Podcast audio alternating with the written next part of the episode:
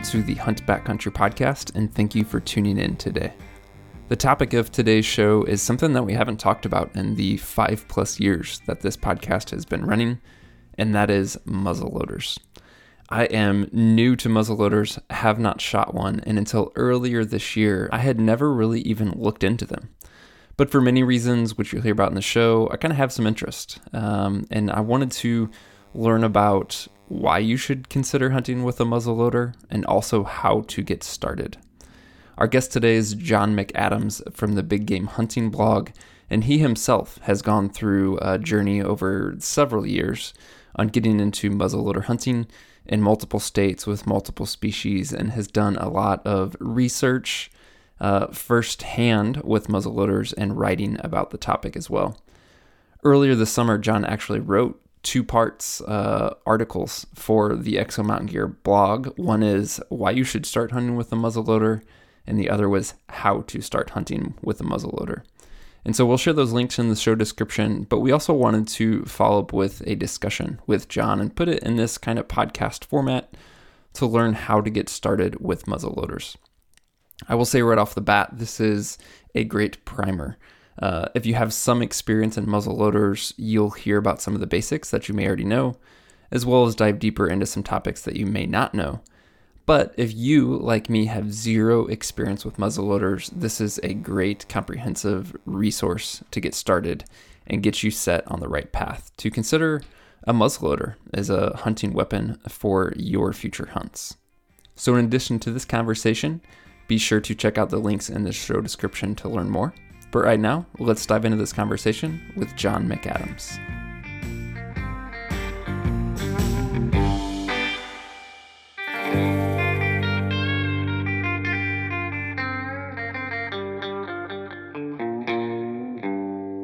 John, welcome to the Hunt Backcountry podcast. How are you, man?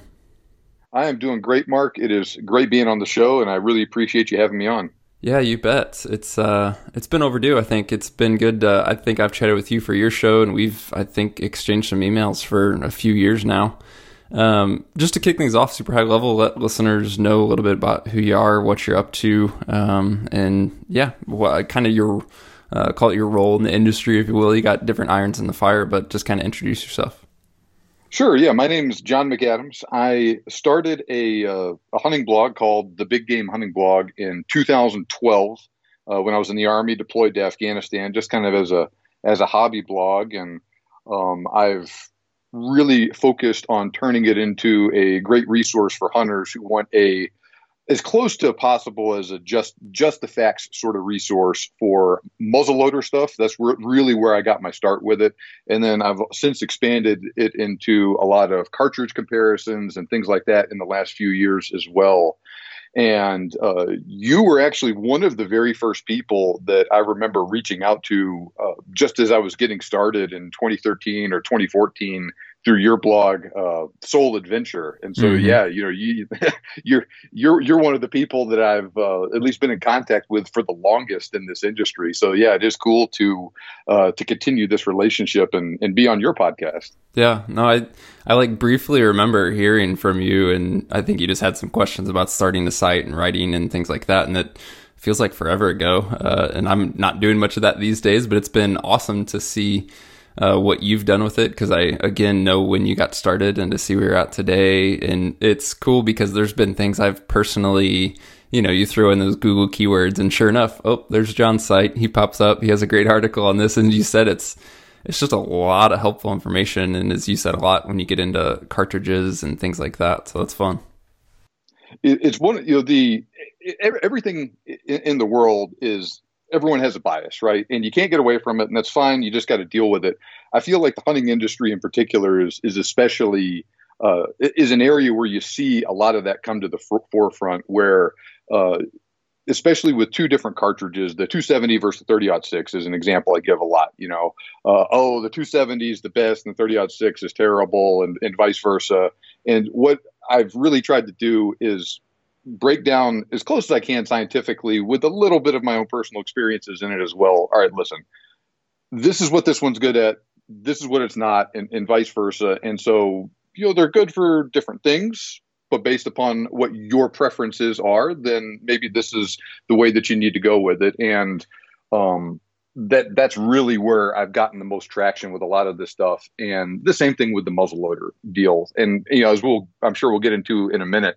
Uh, I got into muzzleloader hunting almost 10 years ago, and I had no idea what the heck I was doing when I first got started. And so I, I did a lot of experimenting and learning things the hard way, and I was very frustrated by the lack of resources out there and so I started documenting my journey through it and uh, sharing the things I've learned with other people, and that's also been just a tremendous success as well. I think. Yeah, no, that's cool. I I think there's something to that where you know you're not like the expert yet, right? But and I'm like, let's say we go back to eight, call it eight, nine years ago, you start writing about muzzleloader hunting. As you said at that time, you're getting into it, you're learning, you're not the expert yet, you're not an authority. And so some guys would say, well, why are you writing about it when you're not an expert? But I think it's actually more beneficial to have someone sharing their journey about what they're learning, what mistakes they're making. It makes it more relatable because the, the quote unquote experts or the guys who've been doing it, you know, say 20 years, and this applies to whether we're talking muzzle loaders, centerfire rifles, elk calling, like you can pick any topic, right? The guys who've been doing it a really long time and they are great at it, but sometimes they skip over the things that those beginners need to know or don't remember the struggles about the process of getting to where they're at. And so I think when you are writing about something or talking about something as you're learning it, making mistakes, making victories and all that. I think it's actually a really beneficial thing. That is a great point. I think you're 100% correct. So the the cartridge things, but you have a ton of different cartridge comparisons. Uh, as you said, try and keep it pretty fact based, objective, things like that. And man, I've been in the even in the last five. I grew up shooting rifles, but was never like super into them. And even in the last four or five years, listeners have heard about Steve and I both getting more into that. So I've been uh, geeking out more, if you will, on um, cartridges. And obviously, even in the last five years, there's been a lot of developments in the industry, which has been fun to watch and learn and read about and all that. But it's fu- it is funny how that's it's it's endless, man. Like there's there's going to be so many fans of different cartridges. There's never one way to settle a debate. It's a fun conversation to have. I just think it's silly when it gets call it heated, if you will, or or people are very one sided because I don't, I don't think it's a one sided uh, discussion uh, the vast majority of the time. You know, with what a lot of people tend to do is, okay, my dad hunted with this, and so now I'm going to hunt with this, and so it's the greatest thing since sliced bread. And that doesn't mean that whatever you're using is bad, and it might even be the best cartridge for the type of hunting that you're doing. Uh, but a lot of people have a very narrow knowledge of of the world, and it's limited to just kind of the things that they are exposed to and at the same time there's a lot of garbage that gets passed around out there that has no basis in reality that a lot of people think is is fact that just don't know any better and it just kind of you see the same stories kind of get passed around over and over again. And you know certain cartridges have uh, very annoying fan bases uh, that just really get off the rails we don't need to go into any details on that. But yeah you know i had a guy on my podcast Phil Massaro on several months ago and i remember he made a, a comment said um, you know, some people will be less upset that you uh, insulted their mother than they would be if you uh, insulted their favorite cartridge. And yeah. I think that's a great way. he, he, hit the nail on the head right there. Right. No, that's funny. Um, so you mentioned the blog. You mentioned just in passing there, you have a podcast. We were talking before we hit record. You do some booking or what's going on there? Because honestly, I didn't know, and I'm just super curious uh, how you're involved with that for the hunting side. Sure. When I started the hunting blog, I made connections with all, all sorts of different people all over the world that that found me one way or another. And i found you and some other guys in the united states and some guys uh, in overseas countries south africa and canada at first got in touch with me and they're like hey you know i like what you're doing here. Would you be interested in helping me sell my hunts? And i was like oh yeah that'd be great.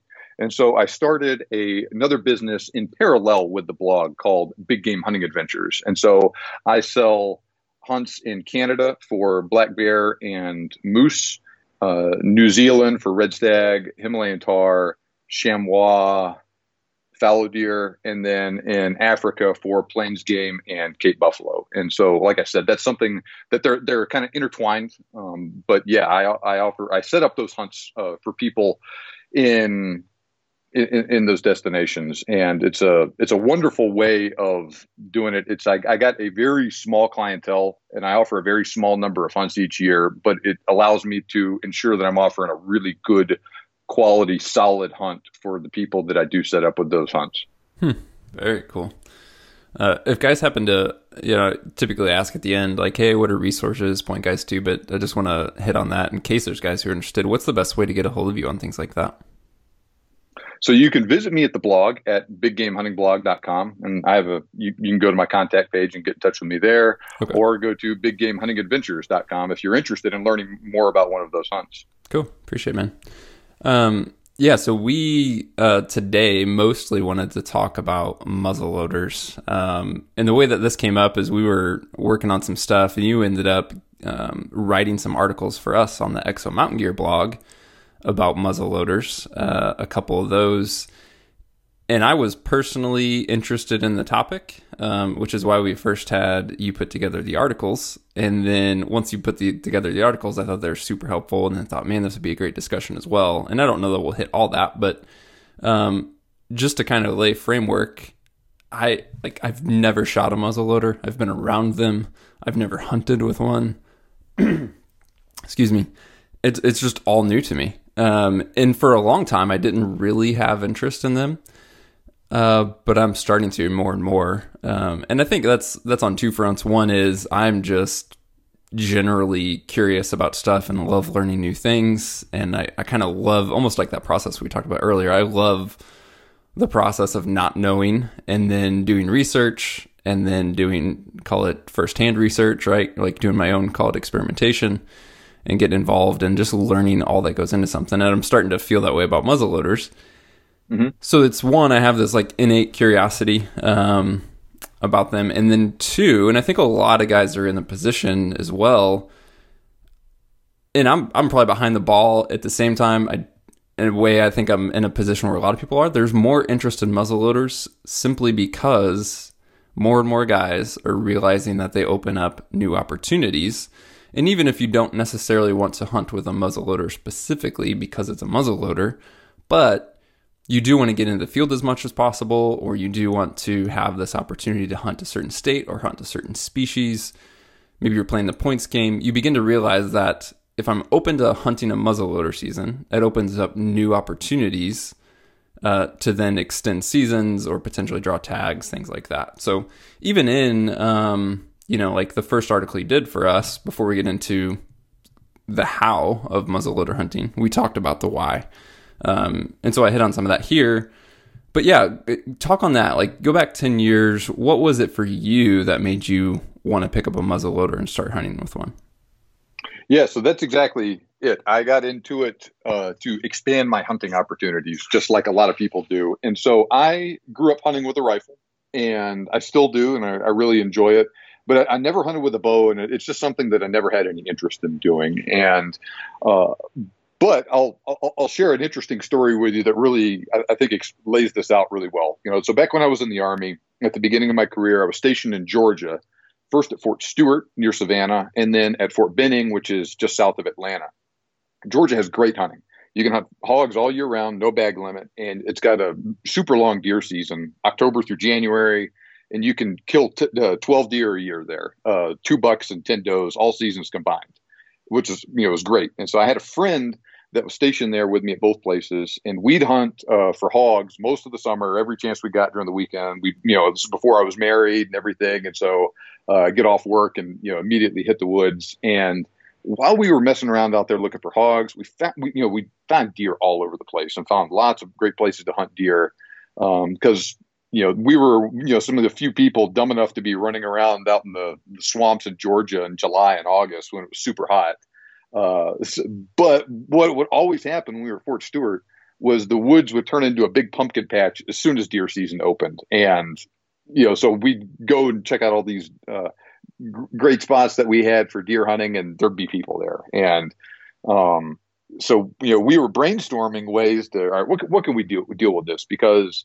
um, right, so Georgia is one of those states you just buy a hunting license and you can go hunt. And, uh, there's road access everywhere where we were hunting, and so it was really hard to get away from hunters. Well, we came up with the bright idea: why don't we hunt with a muzzleloader? So in Georgia, the muzzleloader season opens a week before rifle season. So we had a full seven days out in the woods to hunt those deer and get the drop on them before everyone and their brother hit the woods when the rifle season opened. And uh, I can we can go into detail in a little bit about the the stuff that we bought and and, and how we got into it, but um, that first weekend we went out there uh, for for deer season. My friend shot a uh, a doe literally 30 minutes after the season opened, and uh, I had a shot at a uh, uh, a small buck that I wasn't able to take uh, because I just I, I, I, wasn't ready for it and my and whatnot. Like I said, we can get to that in a second. But I was like, man, this is we're we're onto something here, and we ended up continuing that, and Fort Benning had an interesting deal where there were a lot of hunting areas, not a lot, but several really good hunting areas that you could only hunt in with archery equipment, a shotgun, or a muzzleloader. And so even after the general rifle season started, we'd start hitting those areas, and you know we were the only guys there, and we had a we had a great hunting season, and it worked out great for us. And so when I went up to Washington for my next duty station at Fort Lewis, I continued hunting with a muzzleloader because it was that to the nth degree in, in Washington, where uh, I want to say 7% of the hunters in Washington hunt with muzzleloaders.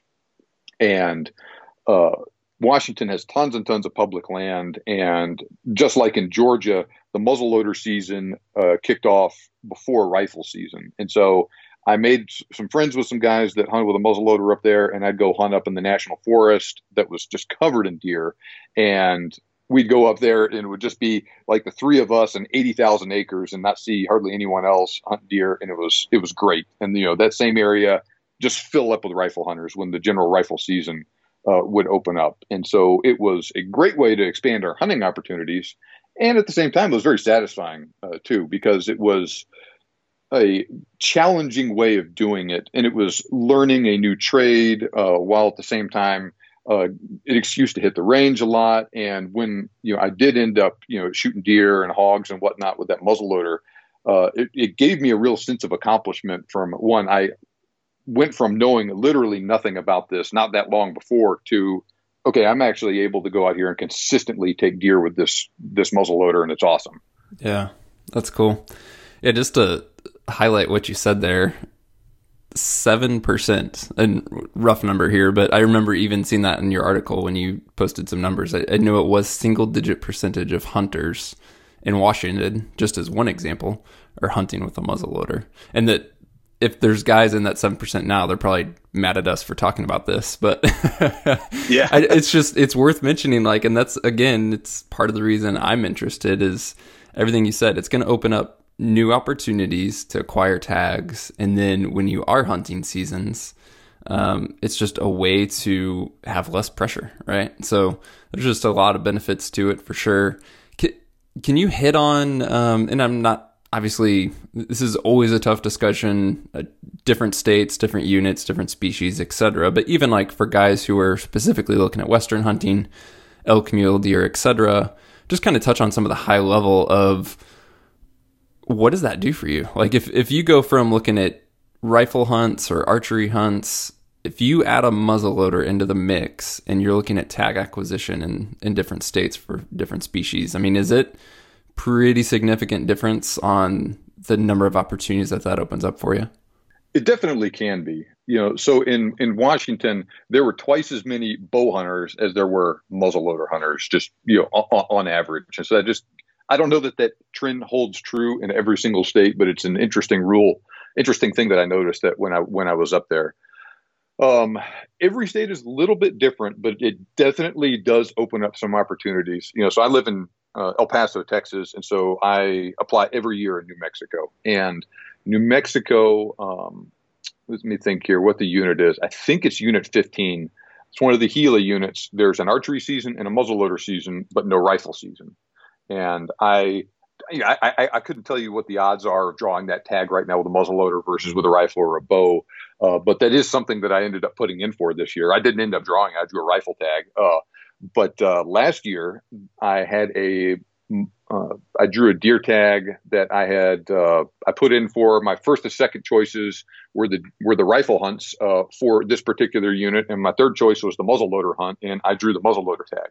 last year. So had I not been willing to hunt with a muzzle loader, I might not have drawn that tag. Uh, so it is definitely something that is worth considering and worth looking into. Uh, in Arizona, uh, the a lot of the muzzleloader elk hunts take place. Uh, they, they get you an opportunity to hunt uh, during the rut in some units. Those tags are really hard to draw. I think they are a little bit easier to draw than, say, an early rifle tag. You know, where you'd be hunting in September in those areas, and so I don't know that it makes a giant difference in your favor. But once again, it is something to uh, keep in mind and you know so so yeah it, it, it is definitely something that uh, you is worth looking into if you're willing to hunt with a muzzleloader right for guys who are completely unaware of muzzleloaders and maybe they're picturing you know uh, a primitive muzzleloader they're thinking of a frontiersman like daniel boone or something let's just begin to talk about muzzleloaders and this could be a whole different conversation i just want to keep it pretty high level right now but talk about effectiveness, uh, lethality, things like that. Because for those who are unaware, I, I could almost equate it to, um, you know, some people who are uninformed about archery, for example, um, thinking, "Oh, you're just going to go out there with this thing and wound stuff, and they're not effective and they're not lethal and what have you. Um, just again, from that very high level, talk about the effectiveness and lethality of muzzleloaders. Yeah, yeah, and so that that is a good point, and it is one of those things that uh, you run the whole gamut. Uh, I started out with a traditional muzzle loader. Uh, it was a Thompson Center, um, Thompson Center New Englander, which is similar. They, I don't think they make it anymore, but it's very similar to their uh, the Thompson Center Hawk, Hawken rifle, which is in current production. It is a side lock percussion cap muzzle loader, and it's um, pretty basic. A flintlock is a little bit more primitive than that, but aside from a flintlock, this was about as like I said, about as basic as, as you can get. With that muzzle loader, I felt very confident once I had really worked out all the kinks with it and was very comfortable with it. I felt very comfortable taking a shot on a deer at about 100 yards. And uh, I really tried to get into about seven, 50 to 75 was really that sweet zone with it. The ballistics on a lot of these muzzle loaders – you're roughly comparable to, uh, say, a 4570, especially something like one of those very early 4570 loads that, that use black powder. Um, it's it's a sing- basically a single shot rifle. Yeah, you can reload it, but it takes a while. Uh, my friend on the opening day of deer, of deer season, when he shot that doe, was set up perfectly on a deer trail. Doe stepped out, he shot her, and she dropped right there, and smoke went everywhere. And so that's another uh, downside of using a muzzle loader is that uh, if there's not a lot of wind, and especially if you're hunting um, in kind of a, a forested area like he was with high humidity, the, the smoke can hang around a little bit, and it can be hard to tell what happened when you shot. So he shoots this deer, smoke goes everywhere. When the smoke clears, there's an eight point buck standing right in front of him that had been with the doe, and he got excited and shot the doe. And uh, had he um, had a you know a, a, repeater of some sort, you know, bolt action rifle, he would have been able to shoot that deer, but he couldn't because uh, he wasn't able to reload fast enough before that that deer got out of there. So that is a a downside of a muzzle loader where it you know you got the smoke and then it takes a little while to reload. I definitely have heard stories of guys that will shoot a muzzle loader at an animal and miss or something like that, and the deer will be kind of wondering what the heck is going on. Give the guy time to reload and shoot it so it could definitely have, you know, you could definitely do it if you're, uh, if, if you're up on your game, but you got to be ready. And it, but it is a downside.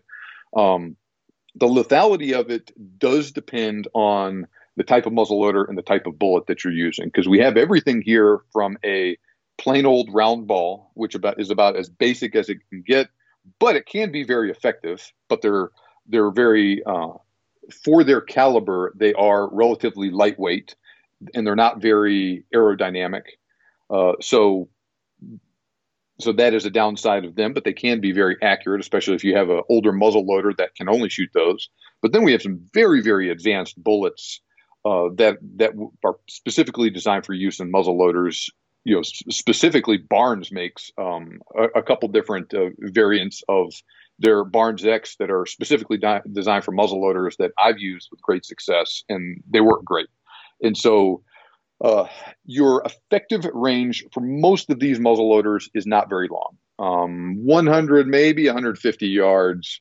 And for, and for some of them, you can get out to 200, 300, but that's uh, that that is really pushing it for a lot of these muzzle loaders. But you know, like where I was hunting in Georgia, where I was hunting in Washington a lot, uh, you know, a 50 to 75 yard shot was very common in there. So that aspect of it was not a downside at all. Um, the there's the Remington 700 Ultimate muzzle loader and the CVA Paramount, which are much newer designs that are specifically designed for much better longer range performance. And we can get into the details of what makes them different later if you want.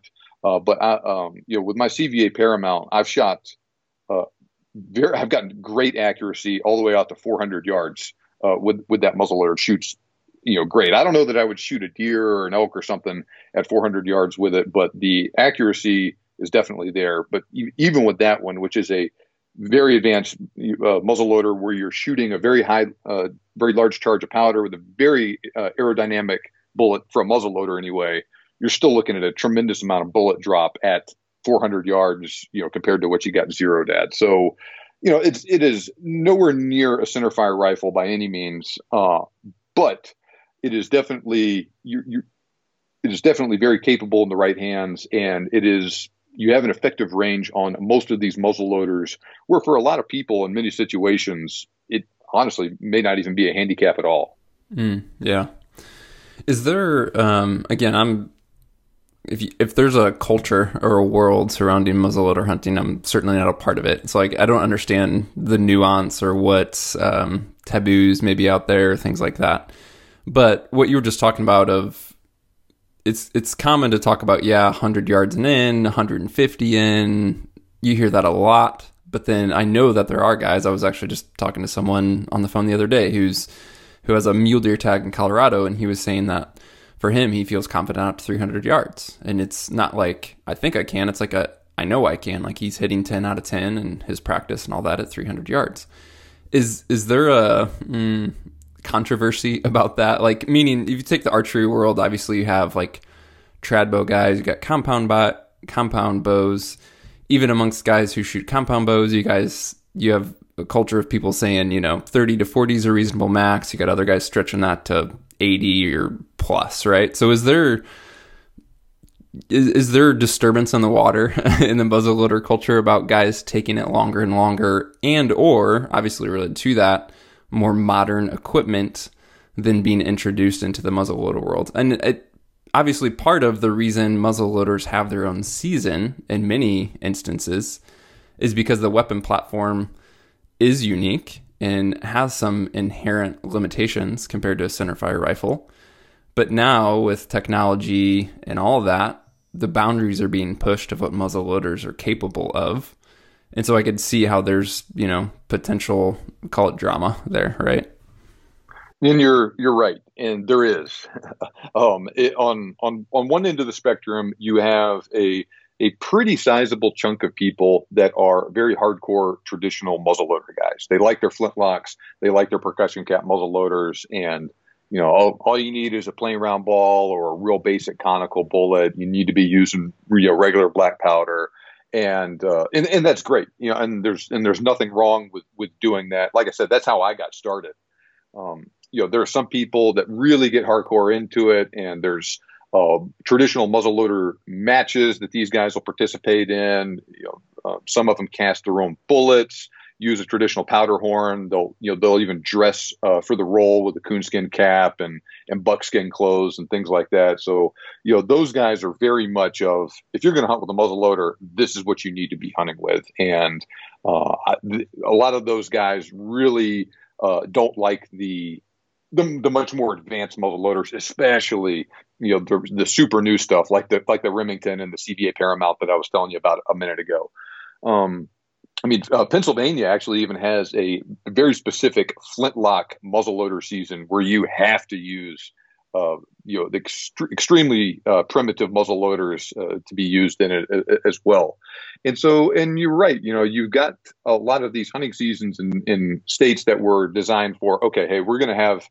You're going to get these special benefits of being able to hunt then, but you know we're going to make it a little bit harder for you. Um, I am not 100% sure on the details of this because it happened uh, before I moved to Washington, but I heard that uh, in the 90s, maybe early 2000s, um, m- more advanced inline muzzle loaders were uh, allowed to be used during the muzzleloader season in Washington. And uh, in a lot of parts of Washington, you can hunt deer and elk over the counter with, with just a regular tag. And I had uh, heard secondhand that the muzzleloader hunters were too effective in killing too many animals. And the game and fish department had to make a decision okay, do we want to make these hunts draw hunts and make them harder to get and and thereby reduce the the harvest uh, by that method or are we going to leave them over the counter and then restrict the muzzle loaders a little bit and they, they ended up going that route and so when i went to washington uh, they had much more strict regulations on what was allowed to be used there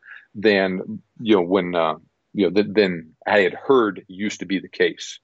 Uh, but in any case getting away from that from a second you also do have the a, a, different crowd that that likes to push the envelope a little bit uh, with with technology, where you're using a more advanced muzzle loader, more advanced propellants and bullets, put a scope on your muzzle loader, things like that, that will allow you to shoot um, at a little bit longer range. And uh, this guy says that he's um, you know very confident at 300 yards, I mean, I believe him. I feel that confident with my CVA Paramount. The difference is uh, for me uh, with with my muzzle loader that has a scope on it, and I'm very confident that way. Colorado doesn't allow uh, scopes, so if he's using that muzzle loader during the muzzle loader deer season, there he's hunting with iron sights, and certainly possible, just a whole lot more difficult uh, taking a 300 yard shot on a deer with iron sights. People do it, uh, but that definitely does add a whole different twist to it.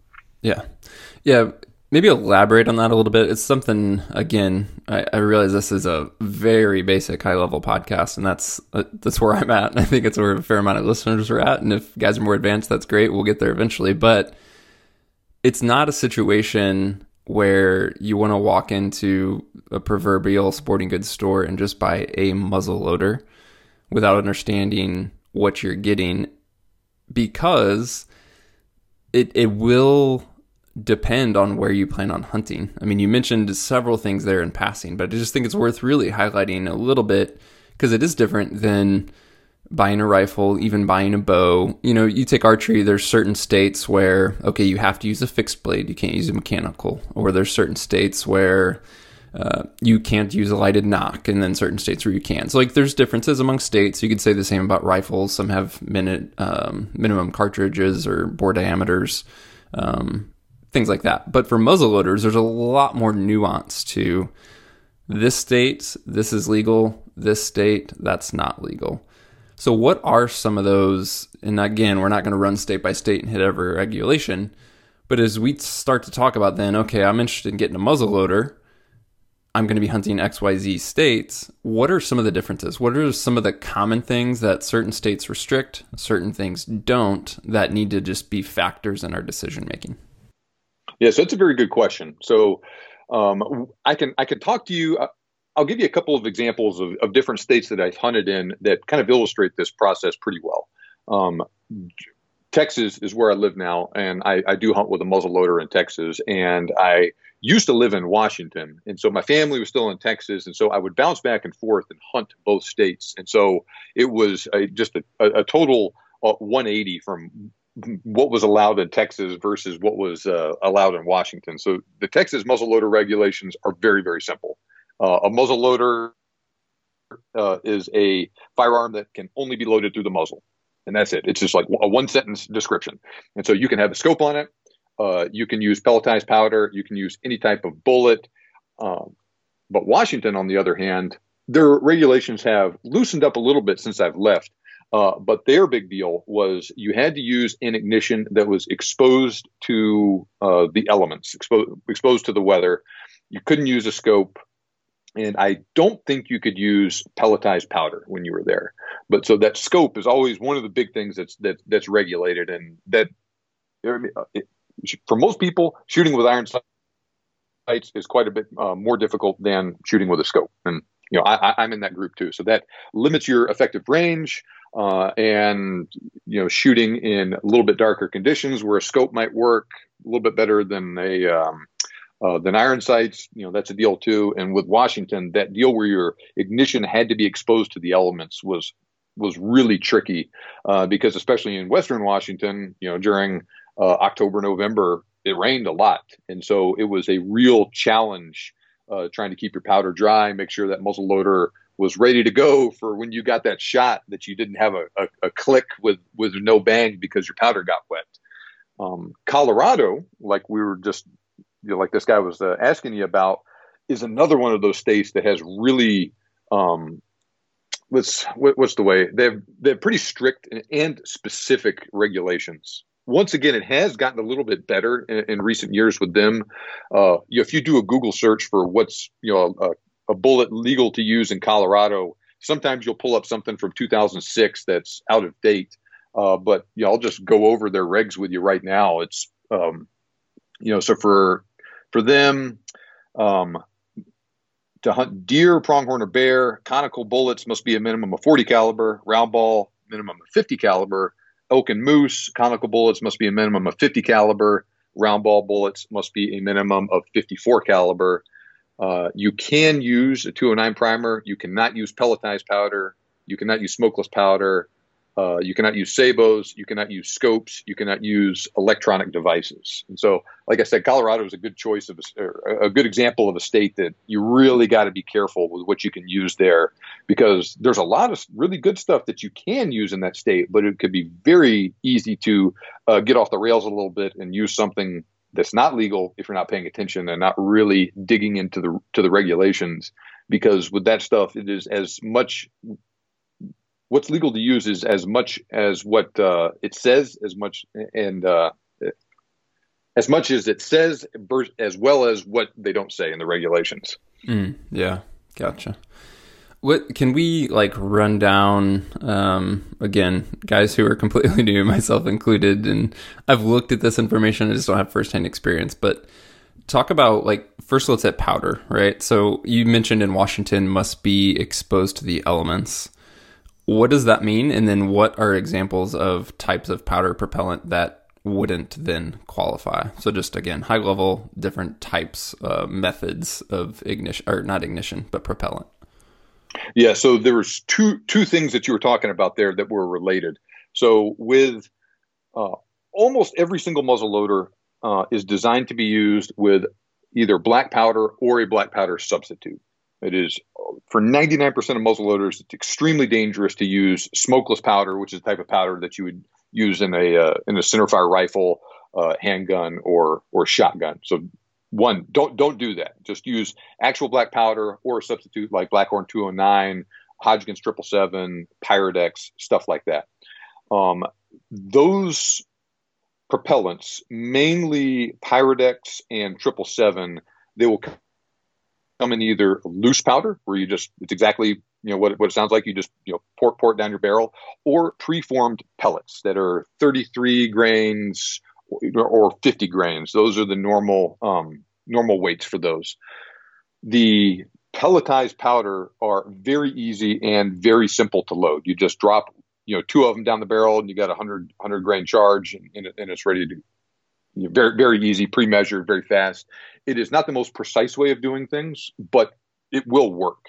Uh, so for Colorado and for Washington, uh, at least it used to be in Washington. I'm, I don't I don't hunt there anymore, so I'm not real familiar with the rules there. But when I was there, you had to use loose powder. You could not use that preformed stuff. In Washington, in the same, uh, at least when I was there, held true for Idaho and Oregon, and, and I I, I, don't know what the regulations there are now. Once again, definitely something. These these things change uh, pretty frequently, so it's absolutely worth looking into the regulations every year before you before you go out to make sure what you're using and plan on using is um, is legal. So you have to you can't use a scope. You have to use uh, loose powder. And in Washington, when I was there, it had to be exposed to the elements. And what that meant was um, a your typical inline muzzleloader was not legal to use. And so if you go if you go way back to uh, the 17 1800s, guys would use a flintlock or a caplock muzzleloader that had the ignition source on the side of the muzzleloader. So you'd have a big hammer there that was exposed that would either hit a percussion cap or strike a piece of flint, create a spark that would ignite it. Uh, that source of ignition is exposed to the elements, and that is 100% legal to use in, in one of those states that it needs to be exposed to the elements. A inline muzzle loader is just what it sounds like. Instead of having the ignition set off to the side, it is centered on the on the bore, and quite often these are either a bolt action or normally a uh, a break action, like a single shot uh, rifle where you'd hit a lever and it would break open, like like an old shotgun or something like that, and you open it, put your primer in the base of it. After you put the powder down the other end of the barrel, then close it, then you're good to go. Normally that that type of muzzle loader is um, that that ignition is not exposed to the elements, uh, so which is great for your reliability uh, because you have the uh, ignition source that is instead of having to go make a turn down a fire channel uh, off to the side to reach the powder, it is directly in line with the powder, has to travel a shorter distance, and it is uh, directly in line with it instead of off to the side, and it is protected by the receiver of the muzzle loader, which also you know protects it from rain and snow and other you know any any other moisture that's out there. And so that's really good for your reliability. So in Washington, one of the things that they did to decrease the or increase your difficulty a, a little bit was okay, it has to be exposed to the elements. So like I said, a flintlock or you know, any type of side lock muzzle loader would work. And what some uh, companies did, namely CVA, was to get around that was they would take their regular inline muzzle loader and then cut some holes in the breech plug where okay you know you can physically see your primer uh, as it's as it's loaded there and so okay it is now exposed to the ignition it exposed the ignition source is exposed to the elements and so therefore it is legal to use like I said, I think Washington has gotten away from that. I don't know about Oregon and Idaho. Interesting. It's uh, a lot of nuance. Yeah, it's know? a lot of nuance, and then it's curious to hear about the manufacturers like looking at regulations and call it adapting, if you want to uh, want to put it that way. You know, so when I was in Georgia, I originally bought this Thompson Center muzzle loader that was a you know a side lock, uh, cap lock, and I used it there because I knew I was going to Washington and I wanted to have a muzzle loader that I would be able to use in Georgia, where it was that was legal to use, and then that same one would be perfectly legal to use in Washington as well. And you know, it ended up working out fine, but it was using one of those muzzle loaders is just a little bit more challenging than using a an inline. Hmm. Got it.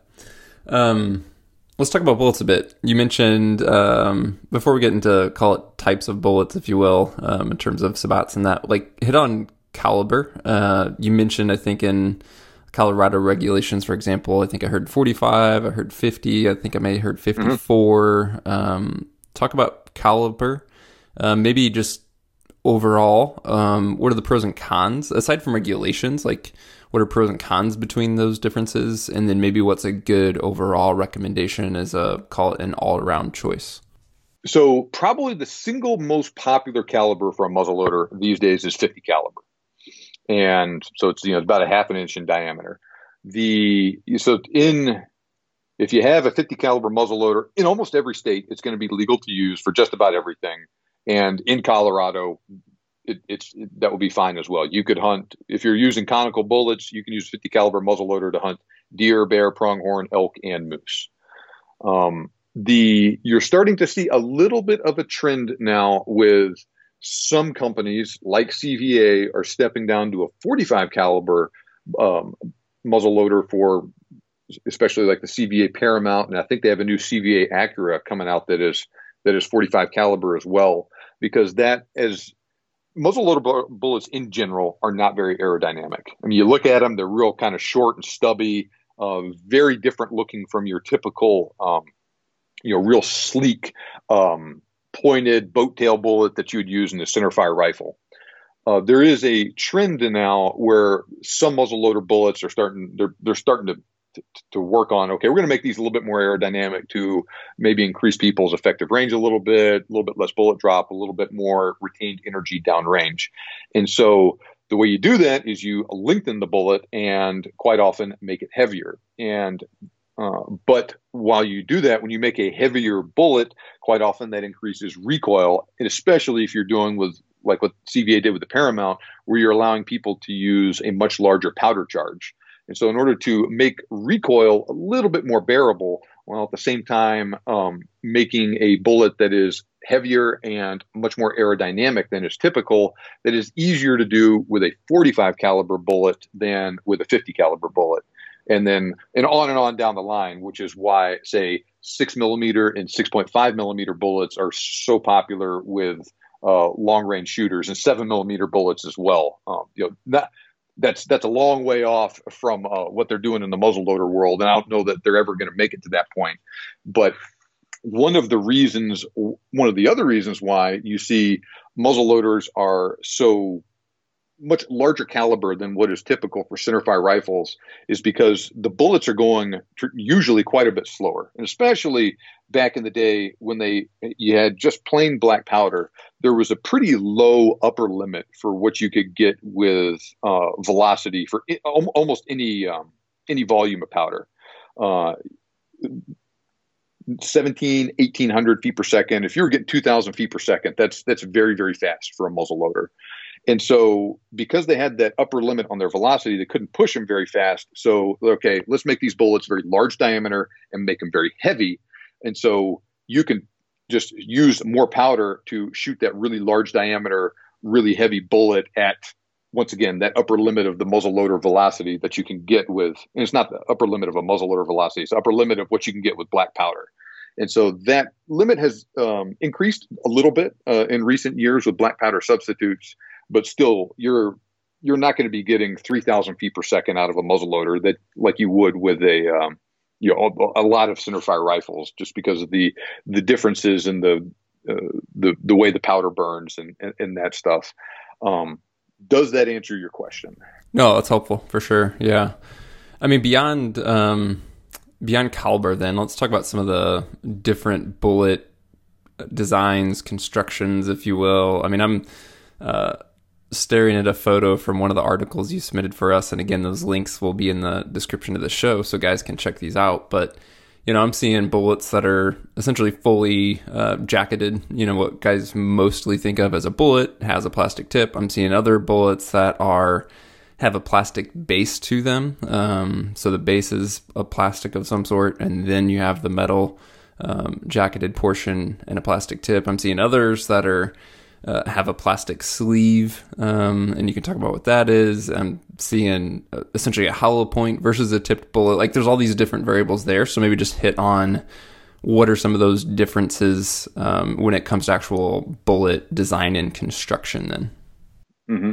And so this is, you know, so I have a, a, framework that I use when I'm trying to determine, okay, what what am I, what what do I need to use on this hunt? And so the first thing is always okay what is legal? And what is legal to use in a particular state really influences this. And that is one of the reasons why you see such a variation in the different bullets because some states will allow you to use a SABOT, some states require you to use all copper bullet.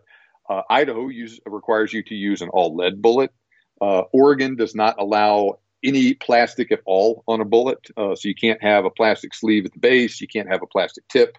So uh, manufacturers have you know they make a certain niche of bullets that is is specifically targeted towards certain hunters in different states one that is legal. And then the second thing that i use in my framework is okay what sort of experience do i want? And then step three is okay based upon what the answers to step one and two are what is best for the type of animal that i'm hunting and for the situation that i'm going to likely encounter this animal under so at the most basic, we have your just plain old round ball, and it is uh, a usually some sort of lead alloy. You'll see, you know, uh, it, it, varies a little bit, but it's a bullet that's mainly lead, and that those bullets are usually pretty easy to get to shoot accurately in in a muzzle loader. Um, every muzzle loader I've ever had, to include my inlines, has shot really well with a plain old round ball. Uh, so and they're really cheap. So that's that's two pros of, of, of them there. The cons of them are is that lead ball, a plain old round ball, is not very aerodynamic at all. Um, the the the BC depends on the caliber of it, but you're looking at a, a ballistic coefficient of like 0.07 for a, a round ball, which is a, a, far cry from from what we're used to. And it's even you know a regular muzzleloader bullet is not aerodynamic, uh, but it really makes a, a round. It, it, really is compared to a, a, plain old round ball, and they're very light uh, for their caliber. So a 50 caliber round ball, which is actually like 0.490 caliber, it normally weighs say 175 grains, uh, which for something that weight is extremely light. It can be extremely effective, though. I mean, people have killed a lot of deer and elk and moose with them, but you just have to be real careful on your shot placement because they're not going very fast.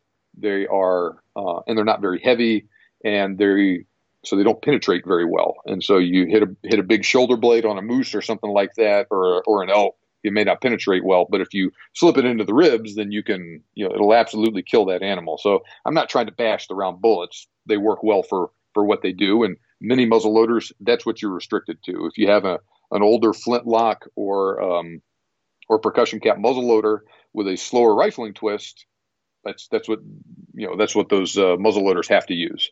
You step it up a little bit, uh, and you have a, a conical bullet, which is exactly what it sounds like. Instead of just a plain old round ball, it's you know it's, it's shaped like a cone, and so they're they're a little bit longer and they're a little bit heavier, and so you get a little bit better ballistics out of them, and because they're uh, they're heavier, you get normally a little bit better terminal performance out of them. And so that is what I'm primarily hunted with with my old uh, Thompson Center because it had a, a, rifling twist fast enough to stabilize them. Um, and once again, they're also pretty. Um, what's what's the word here? They're not very expensive. They they shot well. Uh, but once again, pretty darn basic. Uh, you know, this was just a plain old hollow point bullet, but in, in many states, not all states, but many states, those bullets are also legal to use. Then you get to a little bit more of the uh, the modern bullets, and so I'm going to take a quick segue and, and talk about one of the big issues that people have been dealing with with muzzleloader bullets, but you know, as long as they've been around.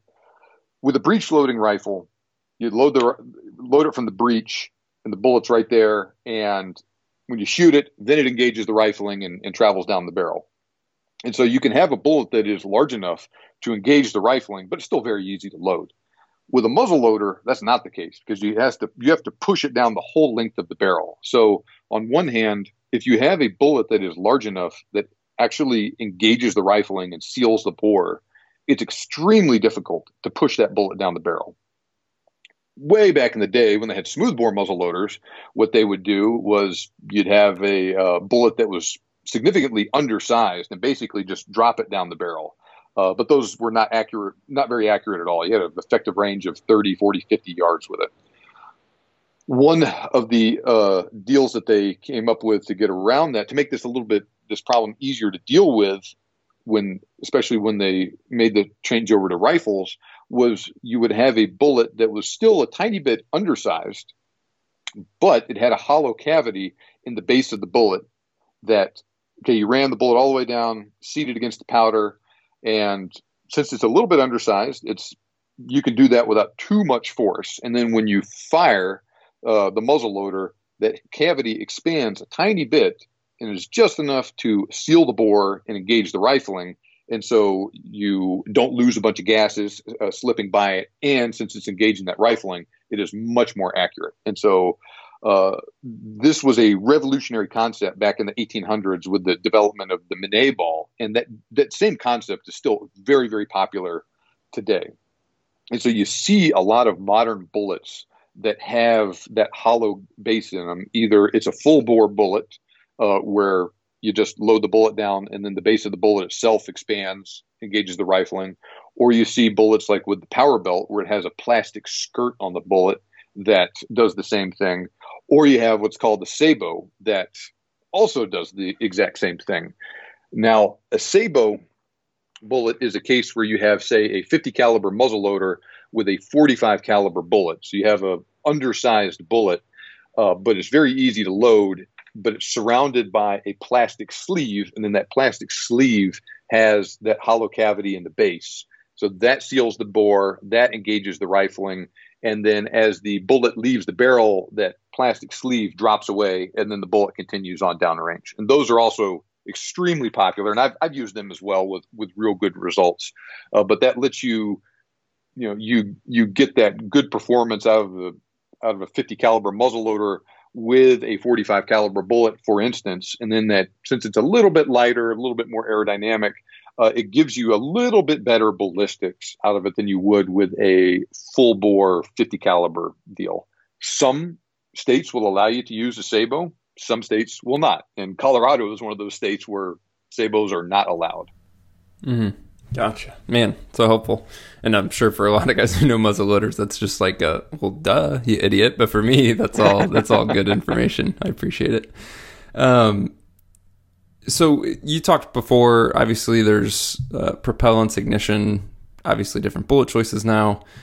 Putting all that together, um, if we and I know it's not the same, but just like from a very high level, if we equate it to building a center fire rifle cartridge, um, you still have a lot of the same components, right? You got a primer, mm-hmm. powder, projectile. With big game, with centerfire rifle, with precision, there can be a lot that goes into that in terms of hand loading, reloading, load development, etc. How difficult is it to put these components of a muzzle loader together and then have a good accurate load? Meaning, if a guy's maybe never reloaded for a centerfire rifle, grew up shooting rifles, shoots factory ammo, should he be completely intimidated by this idea of, well, now I have to buy, you know, an ignition source, a powder, and a bullet, and there's these different bullet types and powder types and etc. Or is it pretty like simple, straightforward? There's some called basic recipes out there that get the job done. Yeah, so there's there's some ba- basic recipes that that will absolutely work, and this is one of those things that um, you can take the take the easy way of doing it and get good results, or you can really get into the nitty gritty details of it and work and work and refine and make the perfect load and change the type of primer you're using, change the type of propellant and the amount of propellant that you're using with the different type of bullet, different weight of bullet, and really, really, like I said, get down into the nitty gritty details of it. And some people like doing that, uh, and I've done that, and it is very satisfying to you know to work and work and work and refine it and just get that perfect load. Um, when my friend when my friend first bought his muzzle loader, uh, we went into a Dick's Sporting Goods on Friday, so it shows you how long ago this happened. Uh, and he bought a Thompson Center Impact, which is a basic basic inline muzzle loader, some trip some uh, preformed triple seven pellets, Winchester 209 primers, and some Thompson Center Shockwave Sabots. Um, that's like the newbie muzzle loader starter kit uh, for guys that d- didn't know what the heck they were doing, like us, and that worked just fine. Um, we were able to refine it and get get things going a little bit better, but you know he ended up killing a deer with that load, and that's that's it was no big deal at all, especially at the ranges that we were working with. Um, when you buy a muzzle loader, you're going to get a manual with it, and usually that manual at the very end will come with a bunch of recommended loads to use in it, and that is a good place to start if you don't know what the heck that you're doing. And that's that's basically what we did. And so usually a good place to start is to get some bullets that are made by the same manufacturer as your muzzle loader. So in this case, you had a Thompson Center muzzle loader and then used um, Thompson Center Shockwave uh, bullets. Worked just fine. Uh, he ended up switching over to power belts, and they also they actually worked a little bit better than those than those shockwaves that he had. Um, I started out with a Thompson Center muzzle loader and used some Thompson Center uh, conicals in it. And then when I got a CVA later, I used power belts, which worked great. Um, and power belts are made by the same company that owns CVA. Um, with that muzzle loader, with that CVA, I've shot almost almost any muzzle loader bullet that was out there in it. Almost every type of power belt I shot in it. Uh, those different uh, Thompson Center bullets I used a couple of different bullets from Hornady, uh, stuff from Federal, stuff from Barnes. It actually all shot pretty darn well. Some stuff did end up shooting better than others, and I ended up settling on that CVA muzzleloader. I used some uh, power belt Aerolites uh, for deer, and then I ended up shooting a bear with uh, a Barnes TEZ muzzleloader bullet that was that was also great. So it looks intimidating when you first look at it because um, I've, I've been there and I've, I've done it and, it and, it is intimidating. but the good news is that uh, just about any all the muzzle loaders I've I've owned, if I just followed those basic recipes, that was a really good place to start. And for a lot of people, the the results I got out of those initial loads were just fine. You can go out there and shoot a deer at, you know, 50, 75, 100 yards with it, no problem at all. Uh, if you want to, you can really get into it and really work and try and make the absolute perfect load. Uh, because that's another thing that they really lend themselves to, especially if you're using loose powder. You know, you can start out with 80 grains of powder and then move up to 90 grains and see what sort of ballistics you're getting, see what sort of um, accuracy you're getting. Okay, 100, 110, 120. Okay, I'm going to back it off to 110. That was that sweet spot of, of what I wanted and like I said, it just lends itself to doing that much more than a centerfire rifle if you're just using factory ammo. Of course, if you're if you're a hand loader, you can really get into it too. But that was one of the really fun parts of, of, of really getting into the muzzle loader game to start with for me was just kind of playing with it and, and seeing what worked and what didn't. Yeah. That uh, newbie starter kit you mentioned, it doesn't have to be that specifically, but like if a guy wants to get started with the basics, what type of investment are you talking about to go from zero to shoot a deer at, you know, 50 yards, like you said? He bought everything. So his muzzle loader, his bullets, pellets, primers, everything for less than $200. Okay, cool. So you don't have to uh, spend thousands. I know you can, like oh, you can no. get into specialized mm-hmm. stuff, but yeah, this can be very economical. Yeah, definitely can. And you know, prices are probably a little bit higher now, but uh, you know, I think you can get a, uh, um, a, a good baseline muzzle loader for say 175 180 dollars. And uh, you know maybe another 50 dollars worth of gear will will get you started. Yeah. And so a muzzle loader um, is not regulated like a firearm? Like do you still go through a background check? I know you you can buy them online right? Like you can ship them unlike a firearm. Is that correct yeah, so it depends on the specific muzzle loader, but in general, yes, they are not regulated like a firearm. This is something we can get into the details on it, but in uh, according to federal law, and this does vary by state too, so you this is also something you need to be careful with. But according to federal law, if you have a um, firearm that does not use fixed ammunition that is not readily available, then it is not a firearm and it is not regulated as such. And so uh, yes, you can buy, and I, I, have done this. You know, you buy uh, a Thompson Center Impact or a CVA Wolf or something like that online and get it shipped directly to your door. Like I said, not every state will let you do that.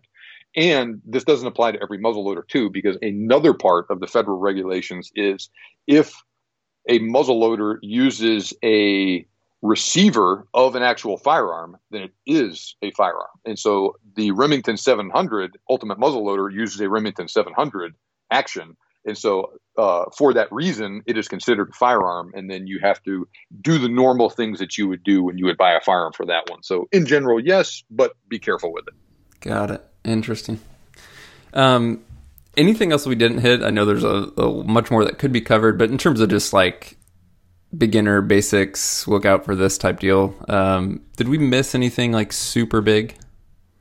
Let me think here. So we talked about bullets okay, so here I'm a this is this is a big deal. So one of the things that people really struggle with, if they if they have a big problem with a muzzle loader, it is normally having some sort of ignition problems, either where, where it's a hang fire or it's a misfire, and those can be really scary and really frustrating uh, because they tend to happen at the wrong times. And this is something that I really really struggled with when I was first getting started with that with that side lock.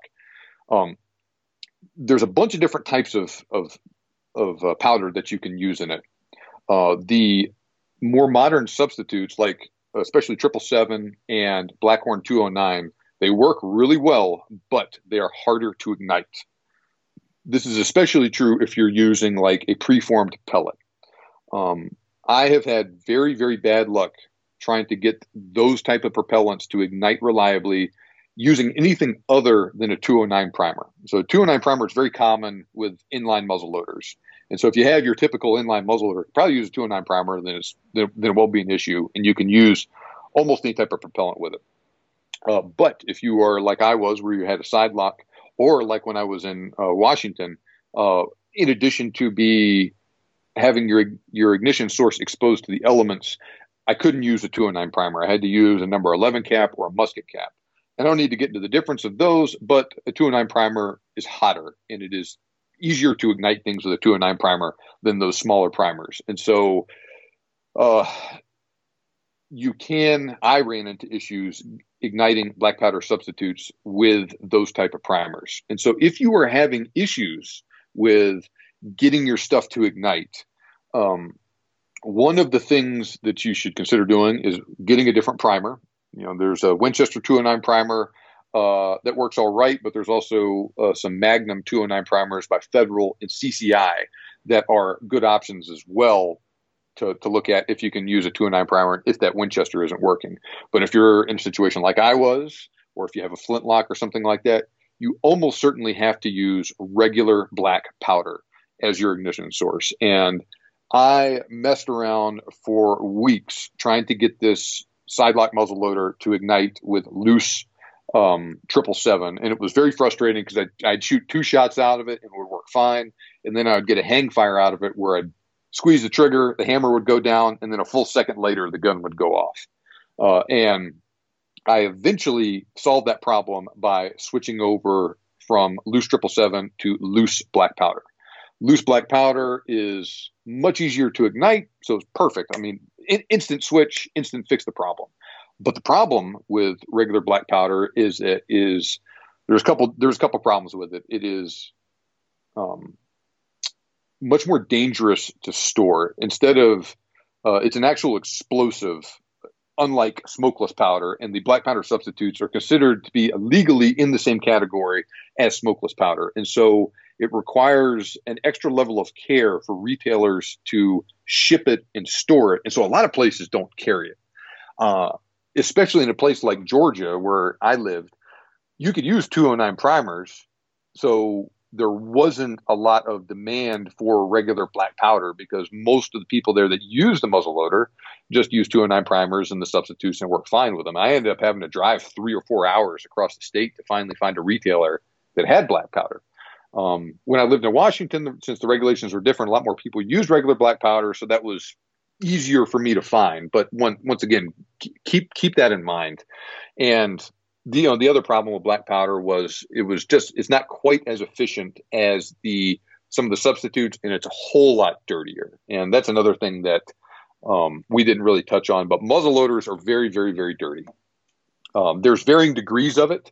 Blackhorn 209 on one end is very efficient and uh, doesn't make quite as much of a mess, and it is easier to clean than the other ones. But even you compare Blackhorn 209 to to uh, to smokeless powder, and it's it's no comparison. It's, super darn dirty, and so that can be an issue with your accuracy. Um, you know, keeping it consistent. It can be very hard to load your muzzle loader.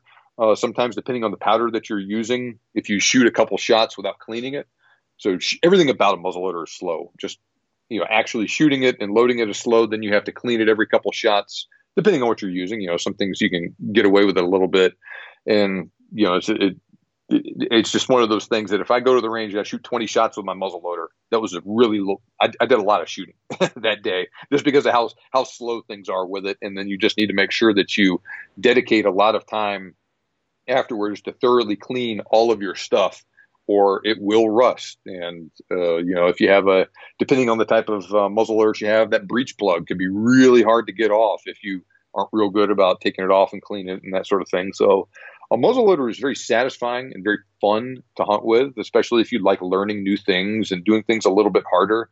Uh, but there's just a lot of care and diligence that you need to put into uh, the art of, of dealing with your muzzle loader to get the best results out of it. It's not something that you should just go into, uh, you know, and kind of kind of dabble with. You can you can really run into problems if you aren't willing to dedicate the time and energy necessary uh, to get to, to to, to to do it the right way. Right, got it.